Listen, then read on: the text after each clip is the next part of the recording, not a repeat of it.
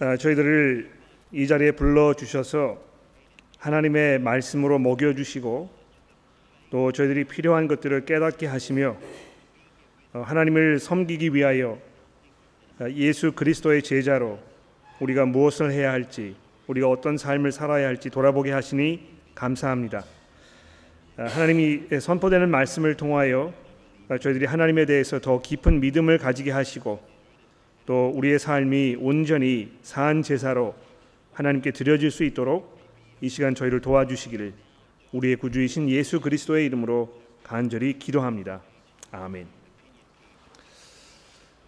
어, 주중에 그 어떤 분과 이제 전화를 어, 했는데요.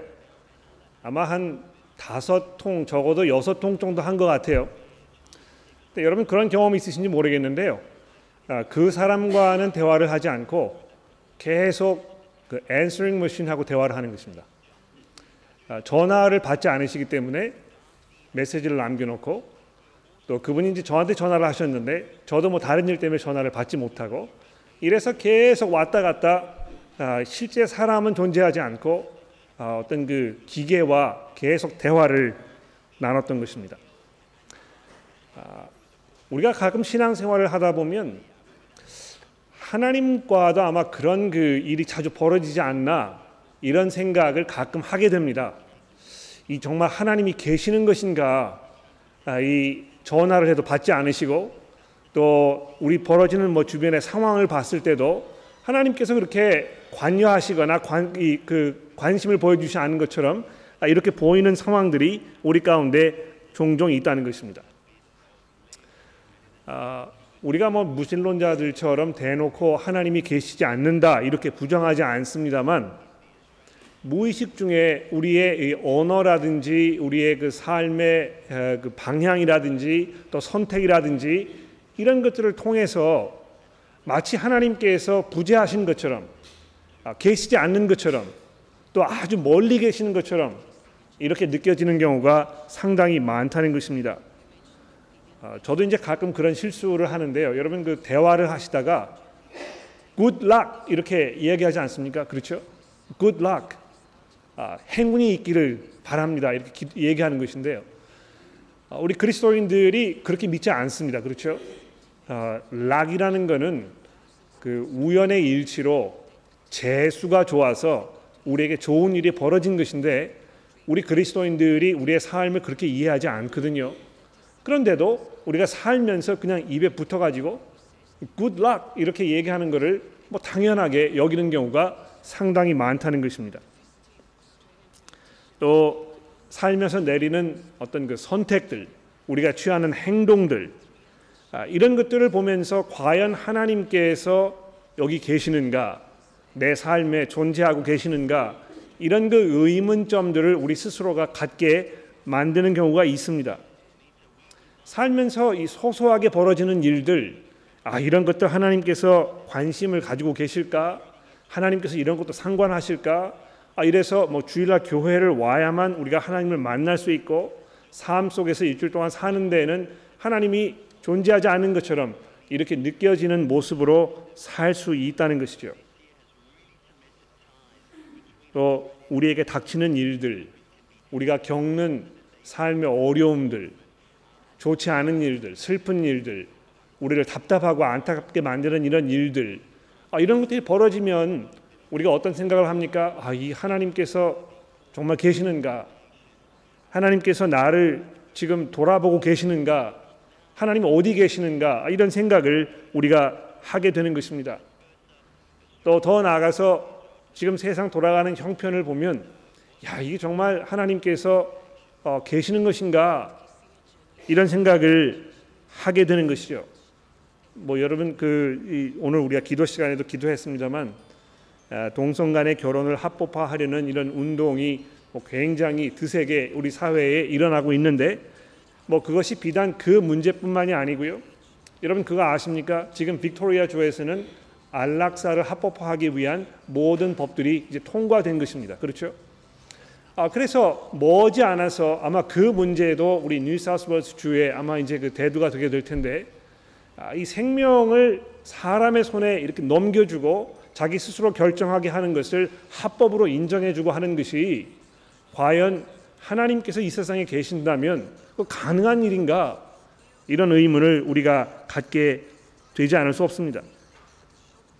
또 믿음이 있다고 이야기하는 분들, 신앙생활을 하시는 분들 이런 분들의 삶을 이렇게 돌아보면 교회에서 벌어지는 일들을 보면 또 교회가 하는 일을 보면 야, 이 정말 하나님께서 왜 이러신가? 도대체 하나님께서 무슨 생각을 하시기에 이런 일들이 벌어지도록 내버려 두는 것인가? 하나님께서 정말 손을 쓸 수는 있기는 하신 것인가? 이런 생각들을 우리가 종종 하게 된다는 것입니다. 우리가 아무리 기도하고 하나님께 매어 달려도 어떤 그 극적인 반전이나 이런 것이 일어나지 아니하고 또 우리가 원하던 대로 하나님께서 우리에게 주시지 아니하시는 이런 일들이 반복되게 되었을 때 하나님은 부재중이 아니신가 이런 질문을 우리가 하게 되는 것이죠. 아, 이런 일이 벌어지면 어떻게 됩니까? 믿음이 이제 흔들리는 것입니다. 예? 아, 시험 들었다고 이제 그러죠. 흔히 뭐 사람들 얘기하시는데요. 아, 내가 원치 않는 일, 좋지 않은 일, 기쁜 기쁘지 않은 이런 일들이 벌어지면 아, 교회 잘 나오지 아니하시고 또 성경도 안 읽게 되고 마음에 원망이 쌓이고 이러면서 믿음이 흔들리고 이러다가 뭐 점점 점점 신앙생활이 아, 이 힘을 잃어가고 그러다가 신앙에서 멀어지는 경우도 우리가 보게 됩니다. 또 주변에서 뭐 이렇게 행복하게 지내는 사람들 믿음이 없어도 잘 되는 사람들 이런 걸 보면서 야 이거 내가 진짜 이런 어려움을 감수하면서 내가 이런 손해를 보면서 내가 이 신앙생활을 꼭 해야 되는 것인가 이런 생각도 갖게 된다는 것이죠. 또 실제로 우리 삶 속에서 뒤를 돌아다 보았을 때 우리가 후회되고 또 어리석게 느껴지는 그런 결정들 우리가 내렸던 과거의 그런 그 결정들을 보면서 야, 내가 왜 이렇게 했을까? 하나님께서 좀 나를 도와주셨으면 내가 이런 실수를 범하지 않았을 텐데 왜 이런 상황으로 나를 몰아 넣으시는 것인가? 아 이렇게 원망하게 될 수도 있다는 것입니다. 그리고 이런 모든 것들이요. 여러분과 저로 하여금 이 세상에서 하나님의 그 일꾼들로 복음 전하는 일에 얼마나 많은 방해와 장애물이 되는지 모릅니다. 예, 교회 때문에 이 복음이 왕성하게 일어나야 할 텐데 오히려 그 반대 효과가 아, 우리 사회에 퍼지는 것을 보면서 야, 이 하나님께서 지금 아, 이렇게 무능력하시고 이렇게 무관심하시고 또 이렇게 잔인하신 분인가 이런 생각을 우리가 하지 않을 수 없다는 것입니다. 마음속에 위기감이 들고 이러다가 아, 뭐이 기독교라는 것이 다 망해버리고 이 세상에 존재하지 않는 아, 발 들을 틈이 없는 이런 사회 속에서 우리가 생존할 수 없는 그런 위기가 다가오는 것이 아닌가 이런 생각을 우리가 가끔 하게 된다는 것입니다. 자, 이 어, 오늘부터 이제 우리가 시작하는 창세기 이 시리즈는요. 어, 연초에 야곱의 삶을 어, 우리가 살펴보던 그 시리즈의 연속이 되겠습니다. 아, 너무 이제 오래되었기 때문에 아, 그때 내용이 잘 기억이 나지 않으실지 모르겠습니다. 아, 그래서 지난번에 우리가 이 창세기를 이제 정, 전부 그 통독을 할 때 많은 분들이 오셔서 1장부터 50장까지 쭉 읽으셨는데 아마 그 참석하셨던 분들은 약간 기억이 조금 새로우실 것 같아요. 우리가 이제 중간 부분부터 갑자기 시작을 하기 때문에 야 이게 좀 어, 이상하다 이렇게 생각이 드실지 모르겠습니다만 어, 우리가 시작하는 이 36장, 37장 여기는 이 창세기의 아, 전환점이라고 얘기할 수 있습니다. 이제 새로운 어떤 그 장이 시작되는 아, 그런 부분입니다. 특히 야곱의 아들들의 이야기가 이제 쭉 벌어지고 있는데요. 아, 제가 그래서 주보에 야곱의 가족사라 Family History 이렇게 제가 이 제목을 드려 보았습니다. 이 창세기 통해서 만나게 되는 이 야곱의 가족사를 보게 되면 제가 설교를 시작하면서 여러분들에게 던져 드렸던 여러 가지 의문점들 이런 것을 우리가 생각나게 하는 것 같습니다. 아, 본문을 우리가 좀 잠깐 살펴볼까요? 37장을 우리 서로 한번 살펴보도록 하겠습니다. 자 여기 보시면 아, 2절부터 이제 그 내용이 설명이 되고 있는데요. 야곱이 어떻게 했습니까? 야곱의 족보는 이러하니라 요셉이 17세의 야 소년으로서 그의 형들과 함께 양을 칠 때에 그의 아버지의 아내들 빌하와 실바의 아들들이 함께 있었더니 그가 그들의 잘못을 아버지에게 말하더라. 요셉은 노년에 얻은 아들이므로 이스라엘이 여러 아들들보다 그를 더 사랑하였으므로 그를 위하여 채색 옷을 지었더니 그의 형들이 아버지 아버지가 형들보다 그를 더 사랑함을 보고 그를 미워하여 그에게 편안하게 말할 수 없었더라. 여러분이 야곱이 얼마나 어리석은지 보십시오. 어, 자기도 그 아버지의 편애 때문에 그 손해를 많이 본 사람이거든요. 기억나십니까? 아, 아버지 이삭이요. 아, 형그 에서를 더 사랑하고 자기는 어머니를 어머니의 사랑을 받고 이렇게 자라나 가지고 나중에 어떤 일이 벌어졌습니까? 자기 형과 자기가 같이 살 수 없어서 도망해야 하고 형이 자기의 목숨을 빼앗으려고 하는 이런 그 잔인한 결과가 벌어졌습니다. 얼마나 뼈저린 그런 그, 그 가정사를 안고 있는 사람인지 모릅니다. 그런데 기가 막히게 이 야곱이 자기의 그러한 그 과거에도 불구하고 똑같은 실수를 지금 저지르면서 이 가정 불화의 어떤 그 빌미를 지금 제공하고 있는 것입니다. 여기 읽어 보시면은요. 37장에 그 형들이 야곱을 요셉을 얼마나 미워했는지, 얼마나 시기하고 증오했는지에 대해서 여러 번 이야기하고 있습니다. 아, 뿐만 아닙니다. 그 여기 이제 그 등장하는 뭐 여러 등장 인물들 중에 아, 야곱의 열두 아들들이 이제 있는데요. 여러분 그 야곱의 열두 아들의 그 과거사를 좀 기억해 보십시오. 그 맏아들이었던 그 시므온이 아, 루벤이 이제 여기 등장하는데 루벤이 나중에 뭐 살펴보겠습니다만 아, 이 루벤이 어떤 사람이었습니까?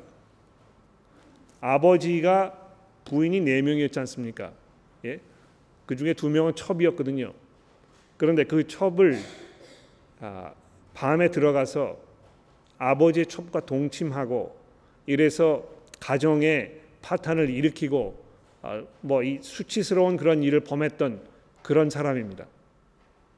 또 좀 더 지나가지고 아, 그 시므온과 레위 이 두 사람은 어떤 사람이었습니까? 아, 자기의 여동생 그 딥나가 강간을 당했거든요. 세켐이라는 곳에서 그래서 그 복수하려고 밤에 가서 거기에 있던 사람들을 다 칼로 쳐 죽이고 정말 잔인하게 이렇게 복수를 했던 사람인데 그것으로 인해서 야곱의 온 식구들이 정말 위기에 빠지게 되는 아, 그런 일을 저질렀던 아, 이런 그 전 전례가 있는 이런 사람들입니다. 여러분 이 야곱의 가정을 돌아보면은요 참 기가 막히고 어, 뭐할 말이 없는 그야말로 막장 집안인 이런 상황이었다는 것입니다. 거기에다 덧붙여서 이 야곱이 지혜롭지 못하게 한 아들을 편애하고 그래서 그러지 않아도 지금 막 터질 것 같은 시한폭탄과 같은 이 가정에 또 휘발유를 끼얹는 이런 상황이 벌어지고 있는 것입니다. 아, 이 요셉이라는 사람은 어떻습니까? 아, 갑자기 뭐 왜 여기 이제 이 요셉이라는 사람에게 이 모든 것이 집중되어 있는지에 대해서 아직 잘 설명되어 있지 않습니다만 아, 요셉을 우리가 처음 만나면 그 사람에 대한 첫 인상이 별로 그렇게 좋지 않습니다. 여기 보십시오. 2절에 보시면 요셉이 17세의 소년으로 그의 형들과 함께 양을 치고 있었는데요. 어떻게 했습니까?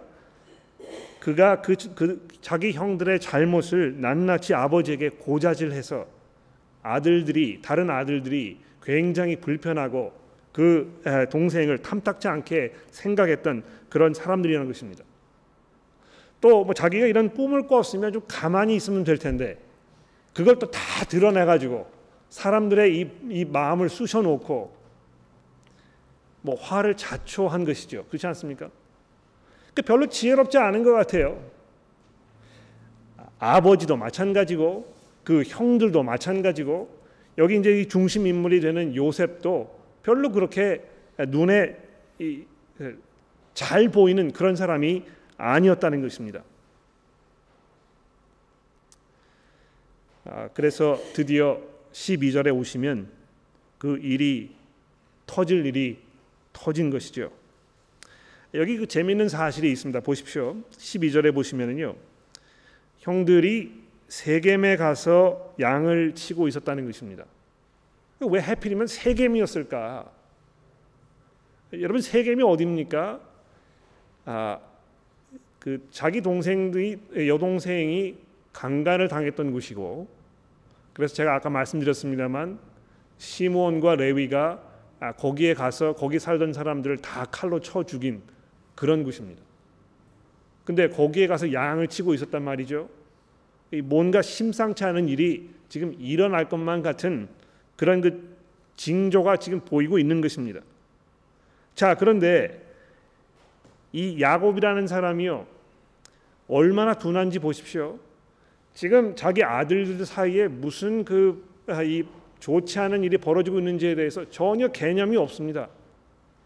그냥 그 요셉에게 아주 무의식 중에 너 가서 형들이 잘 있는지 염려가 좀 됐겠죠. 세겜에 가 있으니까 예? 형들이 잘 있는지 가서 좀 보고 와라 이렇게 얘기한 것입니다. 20절에 내려가 보십시오. 아닌 게 아니라 형들이 요셉을 멀리서 보고 그에게 악의를 품고 끔찍한 일을 저지르지 않습니까? 자, 근데 여기 보십시오.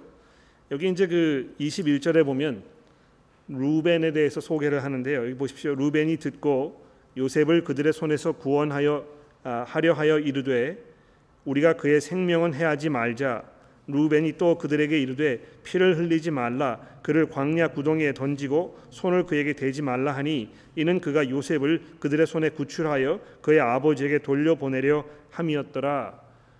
어, 뭐 이렇게 읽어보면 루벤이 그 좀 제대로 된 사람인 것처럼 이렇게 보입니다.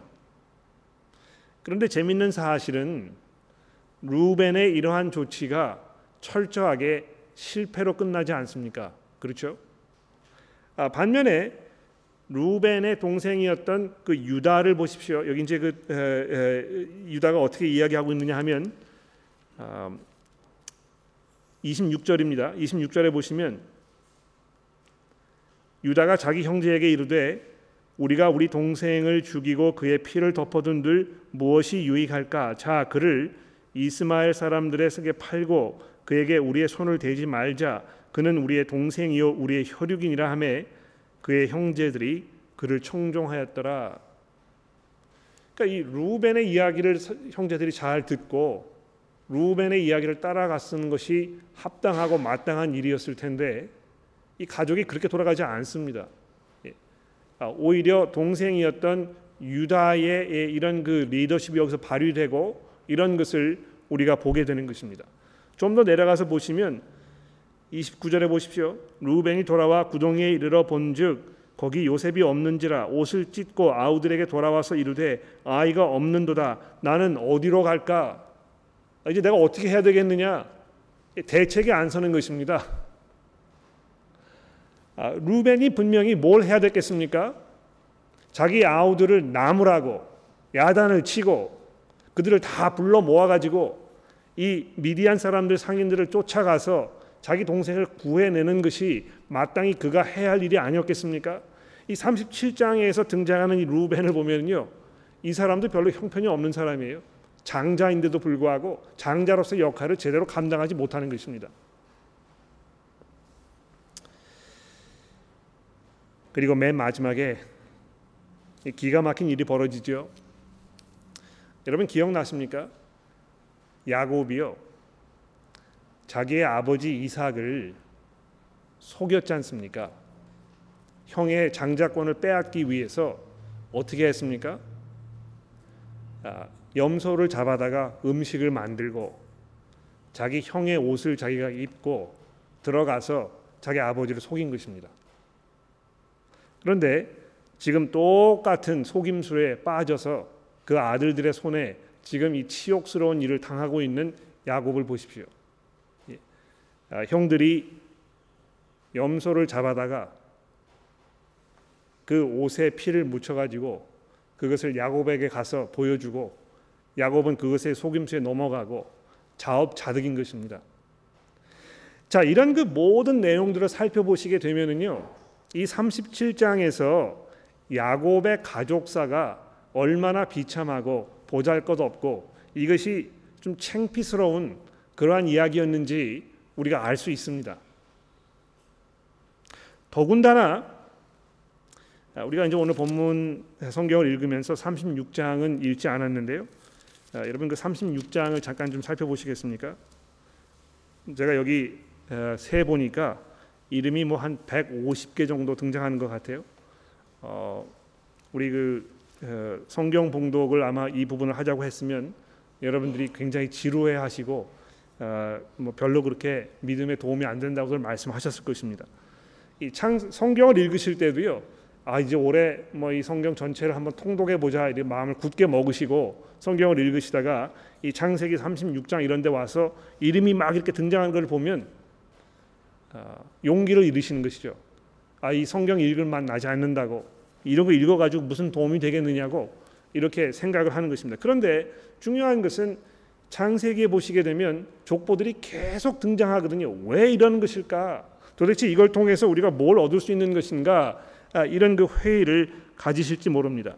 자, 그런데 여기 몇 가지 중요한 것들 제가 보여드릴게요. 36장 1절에 보시면 에서 곧 에돔의 족보는 이러하니라 하면서 아, 야곱에 대해서 이야기하기 전에 에서에 대해서 말씀하고 있습니다. 근데 에서가 어떤 사람이었습니까? 그는 장자권을 포기한 사람이었습니다. 예? 하나님의 그 계획과 하나님의 은혜를 별로 그렇게 중요하게 여겼던 사람이 아니었다는 것입니다. 더군다나 아, 이 28장에 가서 보시게 되면 이런 말씀이 있죠. 에서가 40세에 헷족속 브리에의 딸 유딧과 헷족속 엘론의 딸 바스맛을 아내로 맞이하였더니 그들이 이삭과 리브가의 마음에 근심이 되었더라. 예? 장자권을 팔아버리고 또 이방 여인들과 결혼해서 자기 부모들에게 근심을 가져다 주는 이런 사람이었다는 것입니다. 자, 그런데 중요한 사실은 여기 보시게 되면 에서의 가정에 대해서 아주 자세하게 설명하고 있습니다. 예, 여기 이제 그 족보가요 네 번이나 반복해서 등장하고 있는데 첫 번째 족보를 보십시오. 여기 첫 번째 족보 1절에서 8절인데요. 여기 보시게 되면 에서가 아들이 몇 명이 있었다 이렇게 기본적으로 설명하고 있습니다. 자 그런데 그 맨 마지막 부분인 7절에 보십시오. 6절입니다. 6절 예서가 자기 아내들과 자기 자녀들과 자기 집의 모든 사람들과 자기 가축과 자기 모든 짐승들과 자기가 가나안 땅에서 모은 모든 재물을 이끌고 그의 동생 야곱을 떠나 다른 곳으로 갔으니 두 사람의 소유가 풍부하여 함께 거주할 수 없음이었더라. 그들이 거주하는 땅이 그들의 가축으로 말미암아 그들을 용납할 수 없었더라. 이에 에서 곧 에돔이 세일산에 거주하니라. 아, 이 에서라는 사람이요. 아, 경제적으로 풍요해지니까 내린 결정이 무엇이었습니까? 가나안 땅에서 다른 곳으로 간 것입니다. 예? 어, 가나안 땅에 머무는 것이 얼마나 중요한 일이었습니까? 예? 그런데 에서는 그렇게 하지 않은 것입니다. 아, 그런 사람이 또 있었어요. 누군지 기억나십니까? 아브라함의 조카였던 롯이 그랬거든요. 예? 아, 이뭐 어, 아브라함과 같이 있어야 되는데 그렇게 하지 아니하고 눈을 들어 보니까 정말 풍요하고 풍부하게 물이 물 자원이 풍부한 그 땅에 내가 가서 살아야 되겠다 해서 간 곳이 어디였습니까? 소돔과 고모라였거든요. 그러니까 이 경제적인 풍요로움 때문에 정작 가장 중요한 삶의 결정의 문제에서는 엉뚱한 결정을 내려버린 것입니다. 자, 그런데도 불구하고요. 두 번째 족보에 보시게 되면 이 에서의 가정이 점점 점점 늘어나는 것을 볼 수 있습니다. 이제 그 3대에 이르는 그 이름을 쭉 설명하고 있습니다. 또 세 번째로 가서 보시게 되면 그 3대에 이르는 자손들이 어떻게 그 세일 땅 여기를 다 차지하게 됐는지에 대해서 지금 설명합니다. 승승장구하는 것입니다. 야, 이 에서가 지금 뭐 그 하나님의 아, 선택에서 벗어난 사람인 것처럼 여겨졌는데 실제로 이 사람의 그 족보를 살펴보니까 아이 뭐 복을 엄청나게 누리고 있거든요.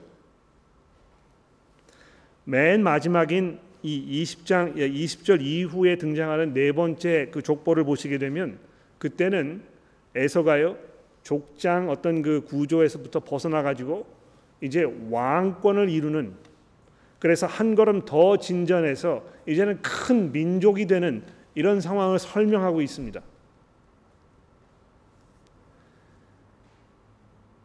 그런데 에서의 그런 그 승승장구하는 모습과 비교해서 이제 창세기의 가장 중요한 캐릭터인 야곱의 가정을 돌아보게 되면 37장에 초라하기 그저 없다는 것입니다. 어, 우리가 주변을 살펴보면요 이런 일이 굉장히 비일비재하지 않습니까? 예. 하나님을 두려워하지 아니하고 하나님의 은혜 밖에 있는 것처럼 보이는데 모든 게 잘 되는 것입니다. 그 사람은 가족도 뭐 행복한 것처럼 보이고 재산도 풍부하고 오히려 그리스도인이라고 하는데요. 맨날 가정에 보면 뭐 형편이 없어요. 불화가 심하고 거기 뭐 이 슬픔이 있고 좋지 않은 일들이 있고 별로 그렇게 흠모할 만한 일이 보이지 않는 이런 일들이 비일비재합니다. 그런 상황이 벌어졌을 때 우리가 이제 질문하죠. 야 이거 예수 믿을 필요가 있겠는가? 또는 아유 이거 뭐 하나님께서 왜 이렇게 하시는 것인가? 그러니까 어떤 경우에서든지 간에 우리의 믿음이 온전치가 않은 것입니다. 굉장히 마음이 불편하거든요. 자 그런데 여기에서 우리는 하나님의 일하심을 보게 됩니다. 여러분 그 발견하셨는지 모르겠습니다만 37장에는요 하나님이 등장하지 않습니다. 하나님의 이름도 나타나지 아니하고 하나님께서 일하시는 것처럼 보이지도 않습니다. 모든 것이 우연으로 벌어진 것처럼 보이고 모든 것이 그저 하나님과는 무관하게 그냥 이렇게 돌아가고 있는 것처럼 이렇게 보이는 것입니다. 그러나 우리가 이 37장에 있는 말씀을 읽기 시작했을 때 이미 머릿속에 가지고 있어야 할 아주 중요한 그 인포메이션이 있습니다. 그 인포메이션이 무엇입니까? 하나님께서 아브라함에게 하셨던 약속입니다. 그러니까 여러분이 그 하나님의 이, 그이 성경을 읽으실 때 그냥 이 37장에서 이렇게 쭉 읽으시면 여기에서 그냥 뭐 아이 요셉의 어떤 그 처세술 야곱의 무슨 뭐 이그 어, 지략 뭐 이런 것을 우리가 보고 배우면서 아 이것이 성경에서 우리에게 주는 삶의 지혜이구나 뭐 이런 결론을 내리실지 모르겠어요. 그러나 37장에 있는 이 내용을 우리가 이해하려면 그 전에 일어났던 이 앞서 일어난 모든 일들을 잘 살펴봐야 한다는 것입니다. 무슨 일이 벌어졌습니까? 하나님께서 세상을 창조하셨잖아요. 그런데 인간의 죄로 인해서 이 세상이 다 망가지고 하나님의 심판 가운데 있게 되지 않았습니까? 이 처참한 비극이 일어난 것입니다. 그런데 하나님께서 어떻게 하십니까? 아브라함이라는 사람을 불러가지고 이 망가진 이 세상 이것을 내가 용서하고 회복하고 고쳐서 새로운 시대를 만들고 거기에서 모든 사람들에게 복을 베푸시겠다고 이렇게 선언하지 않으십니까? 그래서 이 창세기 나머지 부분은요 그러한 하나님의 약속에 대한 그 약속이 어떻게 실현되는가에 대한 이 증거인 것입니다. 나머지 모든 성경의 말씀이 결국은 거기에 이제 종결되고 있는 것이거든요. 더 나아가서 하나님께서 아, 좀 지나서 25장에 에서와 야곱이 태어나기 이전에 아, 이삭에게 이렇게 말씀하지 않았습니까? 얘야, 내 아내 복중에 아이들 두 명이 있는데 형이 동생을 섬기게 될 것이다. 이렇게 미리 얘기했단 말입니다. 그래서 지금 벌어지는 이 모든 일들은요. 그런 아브라함에게 하셨던 그 약속 그것이 그 아들인 이삭과 그 후에 벌어지는 모든 일들을 염두에 두고 우리가 읽을 수밖에 없다는 것입니다. 자, 그렇게 하게 되면 우리가 무엇을 깨닫게 됩니까? 눈에 보이는 것이 전부가 아니라는 것입니다. 야곱의 이 가정사를 보면 어, 정말 형편없습니다. 예. 어, 뭐 이, 이런 집안을 뭐라고 그러죠? 콩가루 집안이라고 그러지 않습니까? 사람들이 흔히 말하는. 근데 정말 그렇거든요. 그러니까 이 이 그 본문을 읽어보면 굉장히 창피스러워요. 어, 믿지 않는 사람하고 이런 성경 읽으면 아, 그런 분들 굉장히 놀라실 겁니다. 성경에 이런 얘기가 있었어요. 어이 굉장히 흥미진진하네요. 흥미진진한 것이 아니고 얼굴이 화끈거리거든요. 야, 이거 어떻게 도대체 이럴 수 있을까? 그러나 눈에 보이는 것만이 전부가 아니라는 것입니다. 여러분 이 요셉이 아, 애굽으로 팔려가던 그 장면을 생각해 보십시오. 아, 여러분 이거를 그 발견하시는지 모르겠는데요. 37장 아, 15절에 보시면 이렇게 되어 있습니다.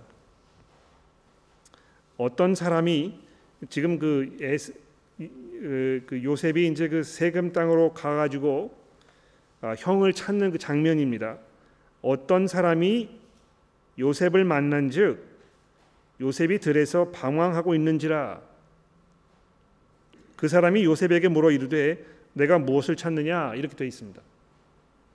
그러니까 지금 뭐 이 사막이든지 무슨 광야든지 사람 허한 사람도 없는 허 발판에 지금 요셉이 길을 잃어 가지고요 우왕좌왕하고 막 헤매고 있는데요 마침 거기에서 어떤 사람을 만났다는 것입니다.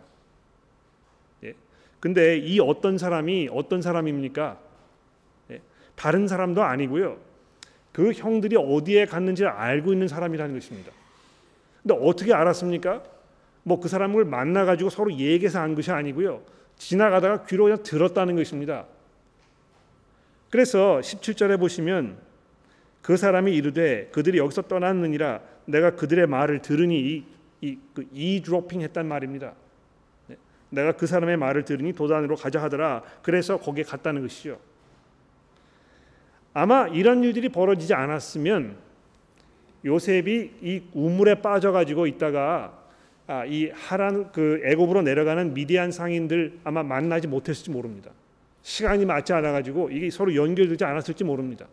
모든 일들이 우연의 일치인 것처럼 계속 보입니다만 나중에 가서 보게 되면 이것이 우연이 아니고 하나님께서 의도하셨고 인도하셨던 이런 결과라는 것을 우리가 나중에 보게 되는 것이죠. 뿐만 아니고 여러분 이 37장 1절에 굉장히 중요한 말씀이 있습니다. 보실래요? 야곱이 가나안 땅, 곧 그의 아버지가 거류하던 땅에 거류 어, 거주하였으니 이거 뭐 우리가 휙 이렇게 지나가 버리고 말 수 있는 그런 구절입니다만 이것이 에서의 결정과 얼마나 분명하게 이 대조를 이루고 있는지 보십시오. 야곱은요 정말 형편없는 사람이었습니다. 그 가정사가 정말 불운했습니다. 그의 아들을 보면 정말 창피스럽고 그 아버지의 그 아들이라고요 이런 사람이었던 것입니다. 그런데 야곱에게는 놀랄 만한 비밀이 한 가지 있었습니다. 무엇입니까? 하나님의 약속을 믿었던 것입니다. 하나님의 그 말씀을 머릿속에 기억하고 있었던 것입니다. 아마 형과 자기의 재산이 막 늘어나니까 누구 한 사람이 떠나야 할 것에 대한 필요성을 야곱도 느꼈을 것입니다. 아, 형, 내가 갈게요. 형 그냥 여기 계시고 제가 뭐 세겜으로 가든지 어디 뭐그 아, 이렇게 할게요. 이렇게 했을 수도 있을 것입니다. 그런데 이 야곱의 가정사가 시작되면서 가장 먼저 우리에게 이야기하고 있는 이 사실이 무엇입니까?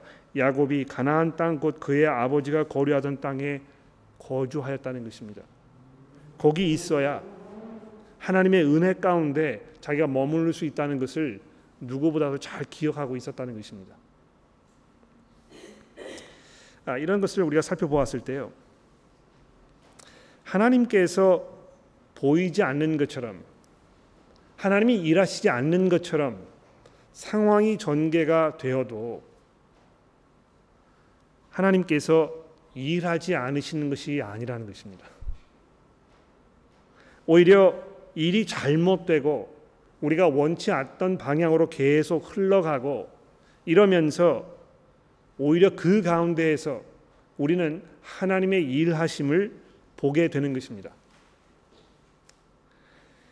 어, 어떤 면에서는요, 어, 우리가 이제 기도하는 대로 뭐 가정이 잘 되고 물질적으로 풍요해지고 어, 이런 것이 오히려 신앙의 위기로 이어지는 경우가 굉장히 많지 않습니까? 예. 에서가 그랬거든요. 마지막으로 요셉을 보십시오. 물론 뭐 처음에 아, 그 별로 이렇게 지혜롭지 않게 행동했던 아, 면이 분명히 있습니다만 요셉의 삶에 벌어졌던 여러 가지 일들을 보게 되면 우리가 오늘 봉독한 신약 성경의 마태복음이 증거하고 있는 예수님의 모습과 굉장히 비슷한 점들이 많습니다. 자기 사랑하는 사람들에게 버림을 받고 뭐 은 20냥에 애굽에 팔려가고 거의 뭐 죽은 것과 마찬가지였는데 거기에서 다시 들림을 받아 가지고 어떻게 되었습니까? 애굽의 총리가 돼서 모든 사람들을 구원하는 아, 그런 그 놀라운 일을 하게 된 것입니다. 아, 또 재미있는 사실은요. 이 37장에 보시면 지금 요셉에게 이런 끔찍한 일들이 벌어지고 있는데요. 요셉이 거기에서 무슨 이야기를 했다, 어떻게 반응했다 한마디 언급도 없습니다. 아주 조용합니다. 요셉이 지금 있는지 없는지도 알 수가 없어요. 그렇지 않습니까? 마치 예수께서 빌라도 앞에서 침묵하셨던 것처럼 아무런 얘기가 없는 것입니다.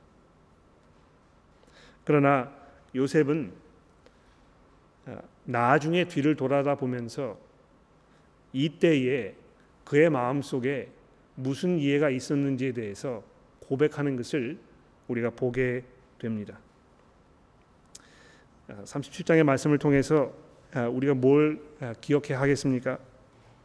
하나님의 약속이 있었고 그 약속이 온 세상을 구원하시려는 하나님의 계획이었고 그런데 그 계획이 그 누구도 기대하지 않았던 형편없고 보잘것없는 이 야곱과 그의 아들을 통해서 이루어지게 되었다는 것입니다. 그러니까 하나님께서 그런 방식으로 계속 일하시는 것입니다. 아마 제가 하나님이었으면 에서를 택했을 것 같아요. 예? 카리스마 있고 정말 능력 있고 잘 나가고 이 왕을 왕권을 만들어 가지고 세력을 확장해서 어, 모든 사람들을 이 휘어잡는 그런 능력 있는 사람을 뽑아다가 하나님의 도구로 사용했을 것 같습니다. 제가 하나님이었다면. 그런데 하나님 그렇게 하지 않으시는 것이죠. 계속해서 동생을 뽑으시고 그 뽑은 동생의 삶을 보니까 정말 형편없고 그들의 자식들도 정말 보잘것없는 이런 상황 속에서 하나님 정말 일하실 수 있을까 이런 회의가 드는 이런 상황인데도 불구하고 그 속에서 하나님의 놀라운 섭리가 있었다는 것입니다. 그러한 섭리가요. 결국 우리를 위하여 죽으시고 부활하셨던 예수 그리스도의 그 십자가 사건을 통해서 우리에게 분명하게 각인되는 것을 볼 수 있습니다.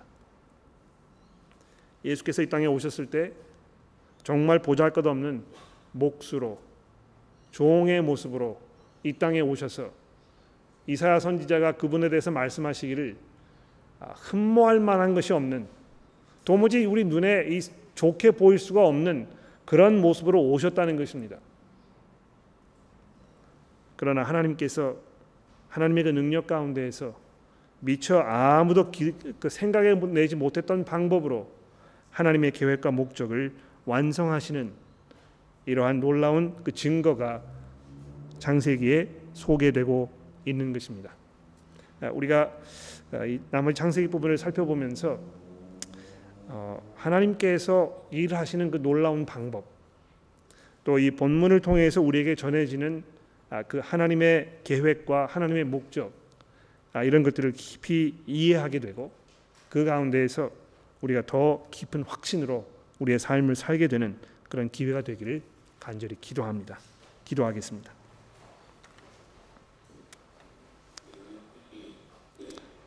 하나님 아버지 야곱의 가정사를 저희가 돌아보면 과연 이런 사람이 하나님의 도구가 될 수 있었을까 이런 의구심을 떨치지 않을 수 없습니다. 어, 그러나 하나님께서 약한 자를 선택하여 하나님의 도구로 삼으시고 또 그 누구도 예상하지 못했던 방법으로 이 망가진 세상을 회복하셨던 것을 우리가 기억하게 됩니다. 하나님 저희들이 아, 저희들의 방법으로 저희들의 생각으로 아, 우리의 삶을 살아가겠다고 고집하지 않도록 저희를 도와주시고 우리가 미처 기대하지 않았던 방법으로 아, 이 세상을 일하시는 하나님의 그 능력과 또 그 가운데 우리에게 부어지는 하나님의 은혜 가운데 우리가 살 수 있도록 말씀으로 저희를 가르쳐 주시기를 간절히 기도합니다. 승승장구하며 떵떵거리고 사는 이런 삶이 인생의 가장 귀한 복이 아니고 하나님의 약속을 의지하는 것이 우리의 도리임을 깨달아 알아서 저희가 선하고 지혜로운 아, 그런 결정들을 삶 속에 내리며 그것을 통해서 주를 기쁘시게 하는 믿음의 삶을 살 수 있도록 저희를 도와주시기를 우리의 구주이신 예수 그리스도의 이름으로 간절히 기도합니다.